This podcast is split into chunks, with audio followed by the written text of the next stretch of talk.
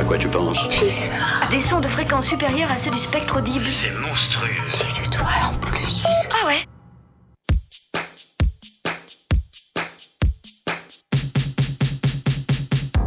Séquence midi, l'info locale à la sauce Pulsar, midi 30 13h sur le 95.9. Bonjour, merci de commencer cette semaine en notre compagnie. Séquence Midi, c'est en direct du lundi au jeudi de 12h30 à 13h, avec vos découvertes musicales, votre agenda et bien sûr vos invités.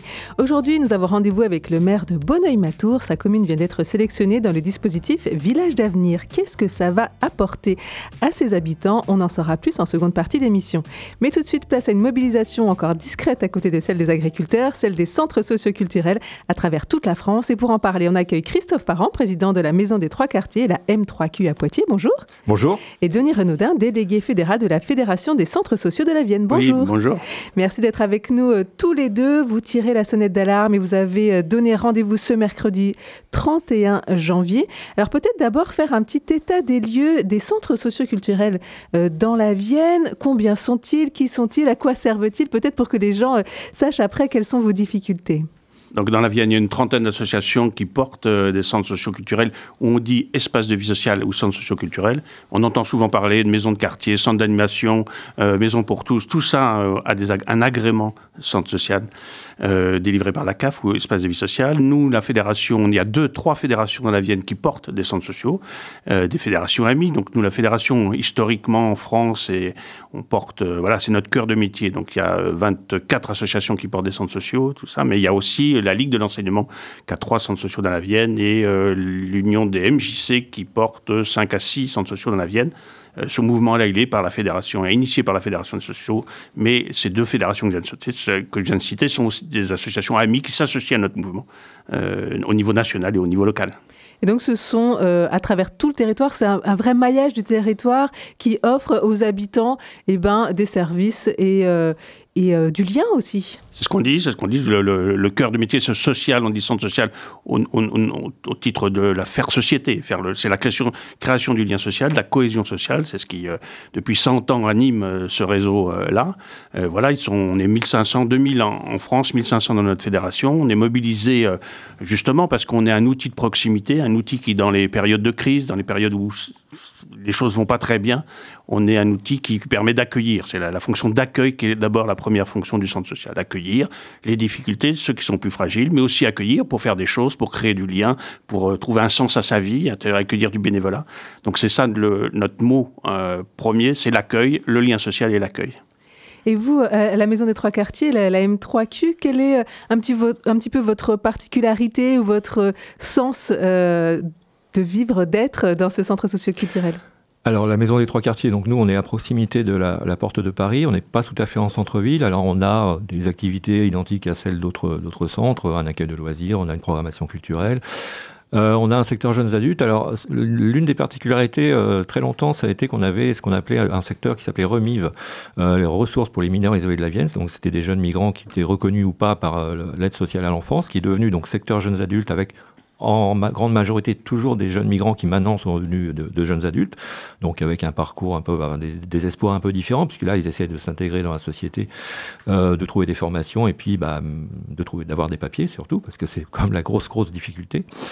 Euh, donc ça, c'était c'est l'une de nos particularités. Puis on a une autre particularité, c'est qu'on a une micro-crèche. On est euh, le seul centre à avoir ce- cette crèche, donc avec 15 places. Euh, et puis, donc on a, par contre, ce qui est, comme ce qu'on partage avec les autres, c'est une grosse inquiétude parce qu'effectivement, bah, on se retrouve avec un déficit qui va encore se creuser dans les prochaines années. Et comme nous sommes aussi des entreprises, hein, nous sommes des associations, mais nous fonctionnons comme des entreprises, on ne peut pas se permettre d'avoir des déficits à répétition année après année. D'où cette grosse inquiétude. Alors c'est ça, votre de mercredi euh, à travers toute la France, c'est pour alerter sur des grosses difficultés financières et euh, qui risquent de créer euh, des dégâts en fait au, au sein de ces centres socioculturels. Donc on est dans une activité de prévention, vous avez raison. Donc nous, on ne veut pas que ça crée des dégâts, mais effectivement, il y a une inquiétude.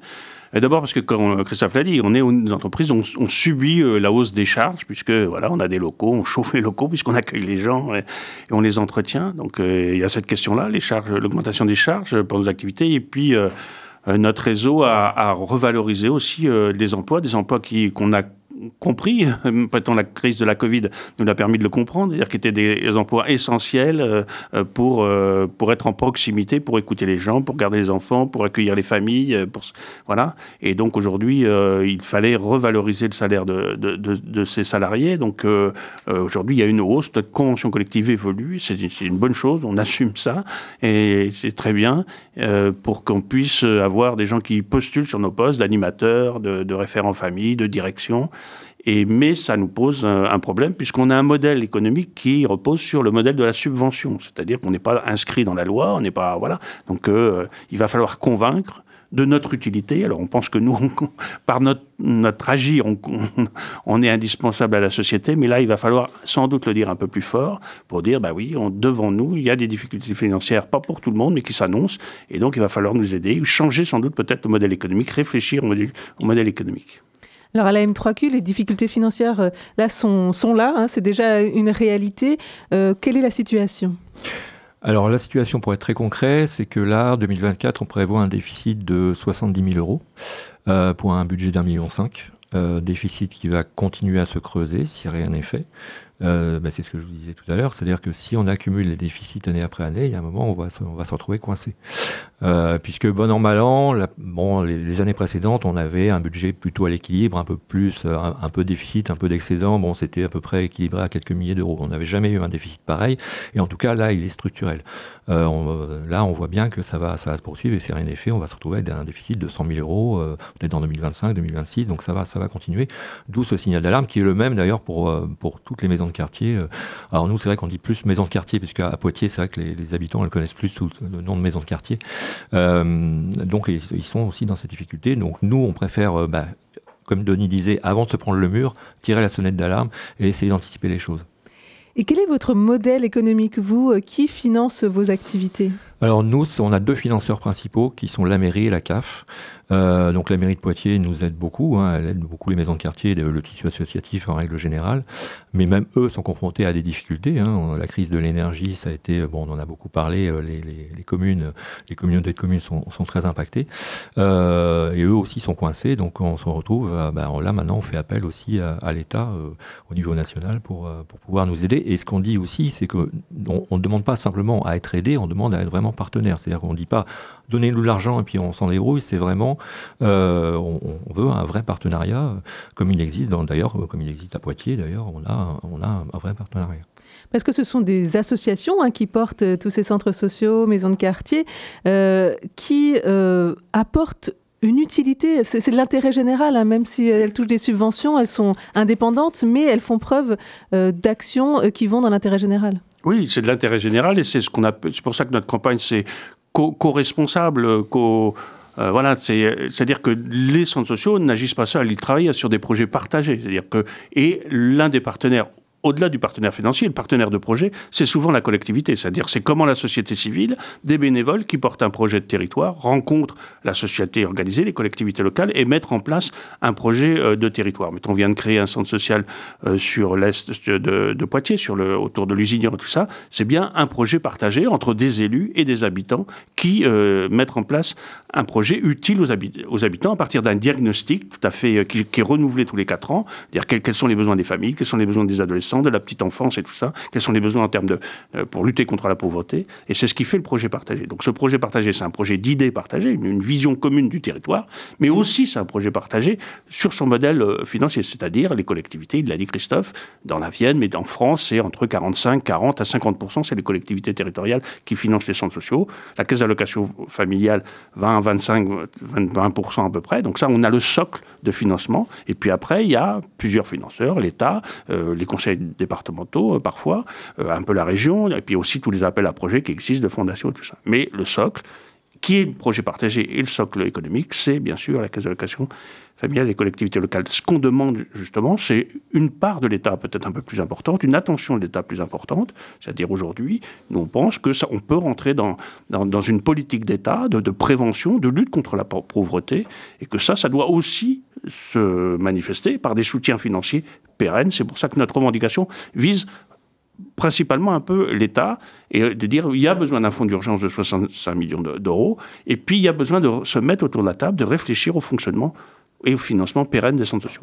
Alors vous appelez euh, donc ce mercredi de 17h à 19h euh, un rassemblement à l'hôtel de ville de Poitiers euh, pour alerter. Donc vos revendications principales, c'est d'abord un fonds d'urgence pour bah, pallier à ces déficits voilà, qui deviennent structurels. Et ensuite se mettre autour de la table, réfléchir ensemble à comment voir l'avenir. Oui, c'est ça. C'est tout à fait ça. C'est-à-dire que notre modèle de la subvention, c'est-à-dire que on, passe souvent après, c'est-à-dire quand voilà, la subvention, la collectivité euh, ou le partenaire peut dire, ben là on vous met plus de pourcents, là on vous met 0%, là on vous met moins 5%. Enfin, c'est quelque chose qui est insécure en tous les cas pour des structures qui ont euh, euh, un impact important sur le territoire. Quand voilà, si on ferme des centres de loisirs, je pense que demain ça posera des problèmes aux familles. Enfin, on l'a déjà vu.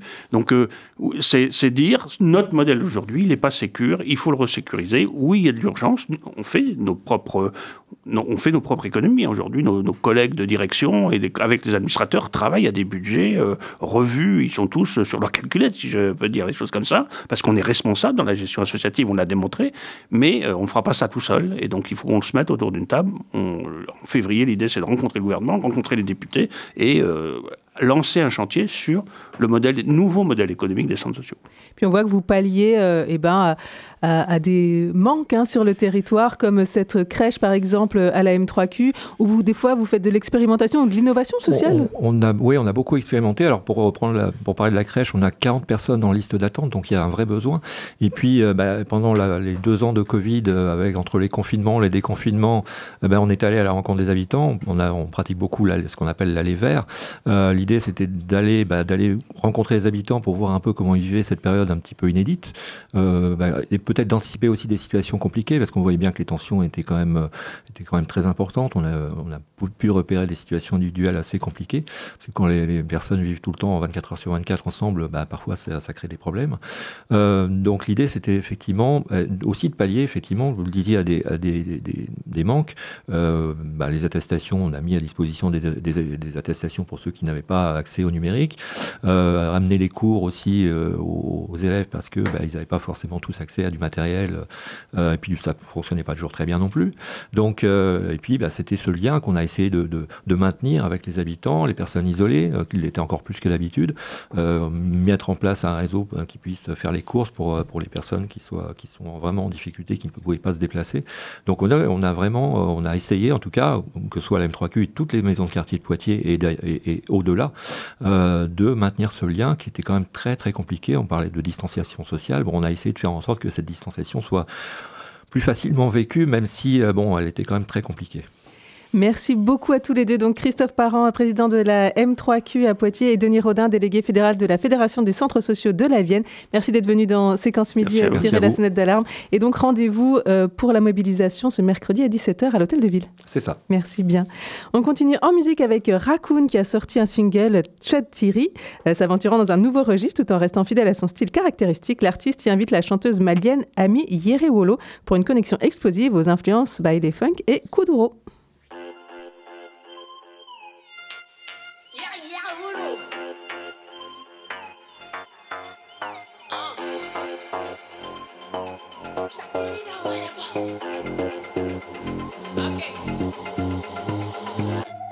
Shakiri do arabo. Shakiri do arabo.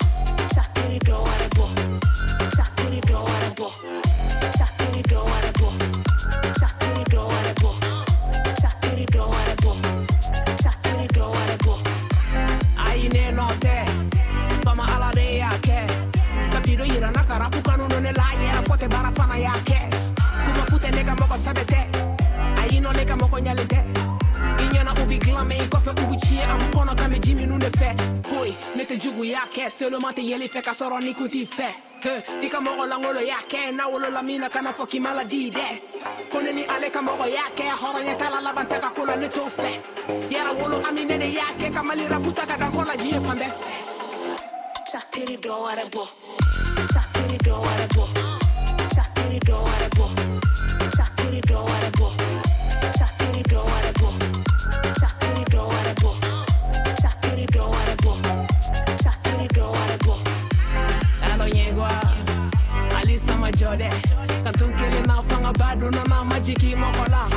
my dad.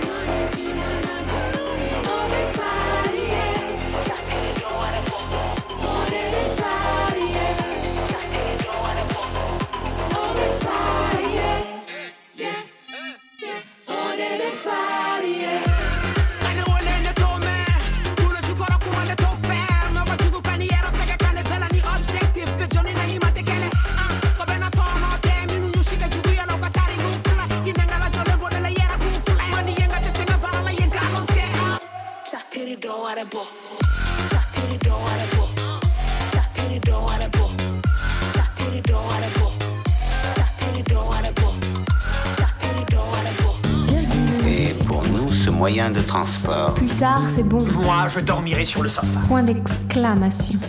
Et on accueille tout de suite Franck Bonnard, maire de Bonneuil-Matour. Bonjour. Bonjour. Merci d'être avec nous aujourd'hui, puisque vous avez été, euh, votre euh, commune a été sélectionnée village d'avenir parmi une vingtaine d'autres communes dans le département. J'imagine que ça a été une bonne nouvelle pour Bonneuil-Matour.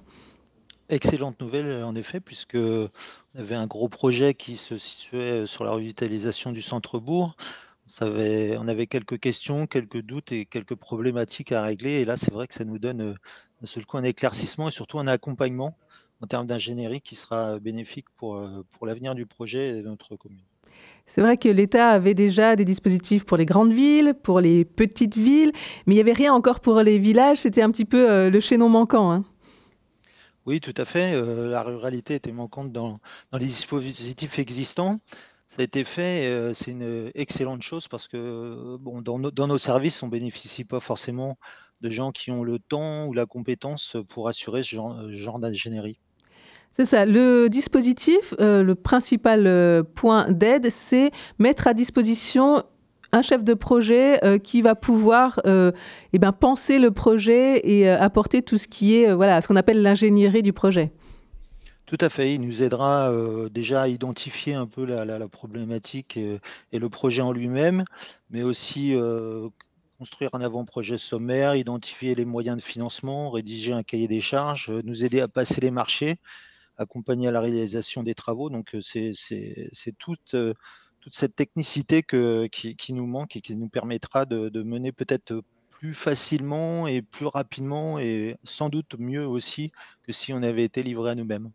Vous le disiez, vous avez déjà euh, identifié le projet que vous avez envie de mener, c'est la revitalisation du centre-bourg. En quoi ça consiste? Fait, on a plusieurs objectifs. L'idée, c'est vraiment euh, déjà d'embellir la place. On a une place qui est très vivante, qui est un carrefour, hein, parce que nous, on a nous-mêmes position de carrefour comme commune, puisque située pas très loin de Poitiers, de Châtellerault de Chauvigny.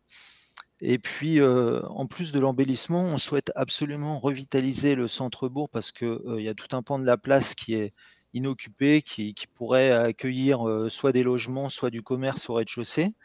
Et également, du coup, comme il y a tous nos services autour de ce centre-bourg, euh, permettre une, sécurisation euh, des, mobilités douces. Donc, c'est toute une stratégie à mettre en place et, euh, c'est- de ce projet-là qu'on a, été retenu pour Village d'Avenir. Et pour vous, c'est un peu un, point de départ pour d'autres projets, voir les choses plus larges, l'attractivité du village, par exemple? Oui, tout à fait. Comme je disais, euh, on a euh, déjà une position de carrefour intéressante. On est très sollicité. On a beaucoup de, de demandes de, de- de- de- de demandes au niveau de l'habitat. On est un peu en tension actuellement parce qu'on a des, lotissements qui ont pris du retard, que ce soit privés ou, communaux. On a aussi beaucoup de logements vacants, comme j'expliquais, qui, euh, nécessitent d'être rénovés pour accueillir de nouveaux habitants. Et puis, bah, forcément, ce sera un, plus pour, euh, pour accueillir de nouveaux habitants, comme je, viens de le dire. Et puis, euh, c'est bénéfique, sera forcément bénéfique pour nos écoles notamment. Parce qu'on sait qu'en milieu rural, on a la démographie qui baisse un petit peu. En tout cas, on vieillit un peu dans la, commune. Et puis, du coup, euh, ça, permet, ça permettra d'alimenter un peu plus les effectifs de nos, de nos classes. Donc il y a 28 communes rurales qui ont été euh, sélectionnées. Est-ce que ce dispositif va permettre aussi d'accélérer les choses? Est-ce que vous avez déjà un calendrier en tête? Alors nous, c'est un projet vraiment de straté- stratégique euh, qui sera long, qui sera sans doute par phase et par tranche. Euh, J'ai envie de dire déjà, si l'ingénierie nous permet à, à- l'approche de l'année 2026 de lancer euh, les consultations pour, euh, pour des travaux en 2026, eh bien, ce serait, euh, serait très très bien. Je pense que vraiment on gagnera du temps grâce à, cette aide en termes d'ingénierie. Et euh, je profite euh, que vous soyez à notre micro, euh, Franck Bonnard, donc maire de Bonneuil-Matour, pour parler du pont. Ce pont qui était en travaux et qui enfin a, rouvert et a permis le, le passage. C'est vrai que c'était difficile hein, ce temps de fermeture. Oui, ça a été compliqué. forcément, quand on s'attend à un an de travaux, ça, a déjà euh, mobilisé quelques tensions dans la, commune, euh, parce que les commerçants, forcément, ont pâti de la situation, les habitants en rive droite aussi, nombreuses personnes, hein, tous les acteurs économiques en général, de toute façon. Et c'est vrai que de, penser qu'il y aurait deux ans de travaux supplémentaires, ah, ça a crispé davantage encore. Euh, de pouvoir le réouvrir en décembre dernier, ça, a vraiment soulagé un grand nombre de bonimatois, mais pas seulement, parce que il y, a, énormément de trafic sur ce pont et puis euh, sur, ce- sur cette euh, route départementale. Et ça a soulagé vraiment l'ensemble de- des acteurs économiques aussi qui, qui ont souffert de cette situation. Sachant que ça a pris du retard, il y a aussi une question de financement qui posait problème. Tout à fait, hein, forcément, il y a, il y a eu un- en, août 2022, il y a une problématique de pile hein, qui s'est fait sec, qui a été identifiée par, les, les- euh, par le maître d'œuvre.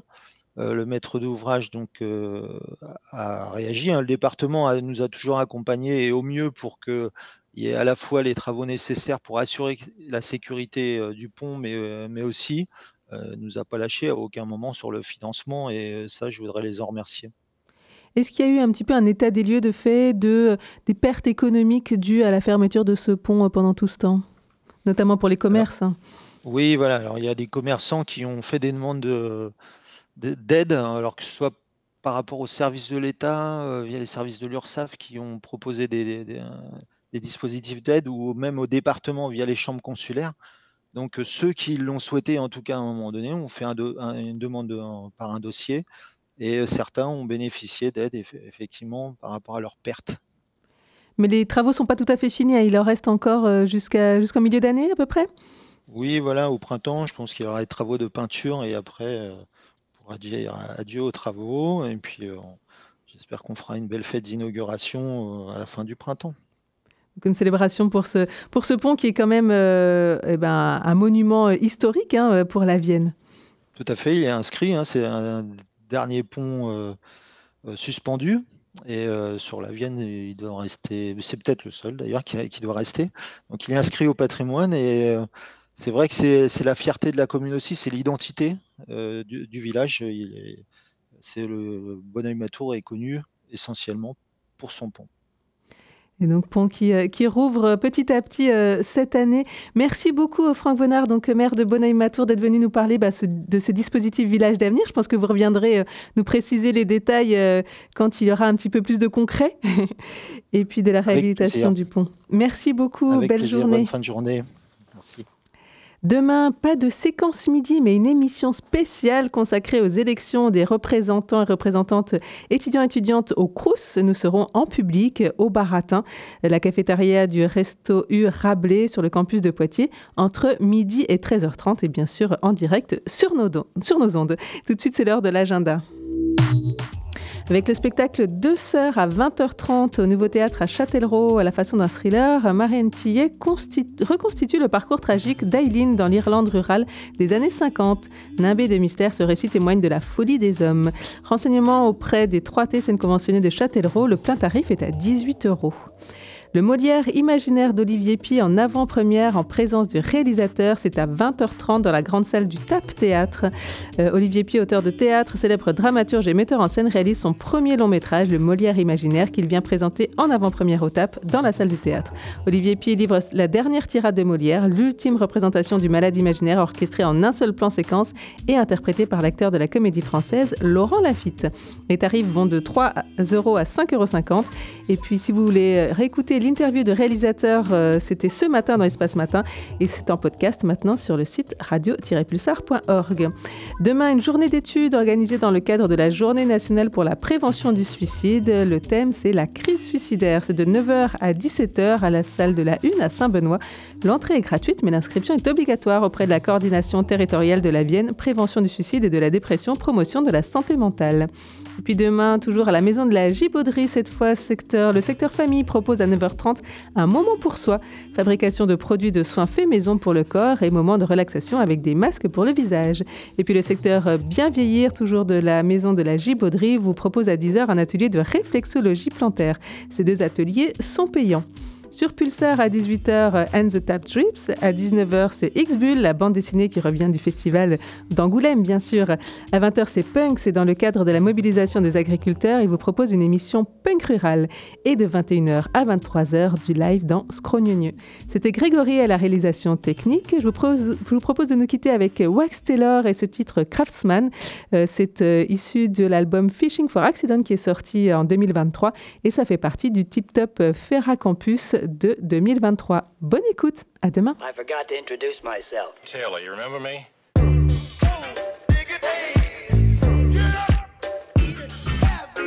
Whoever's behind this operation sells direct to the buyer. No middlemen. I'm a craftsman. Craftsman. Craftsman.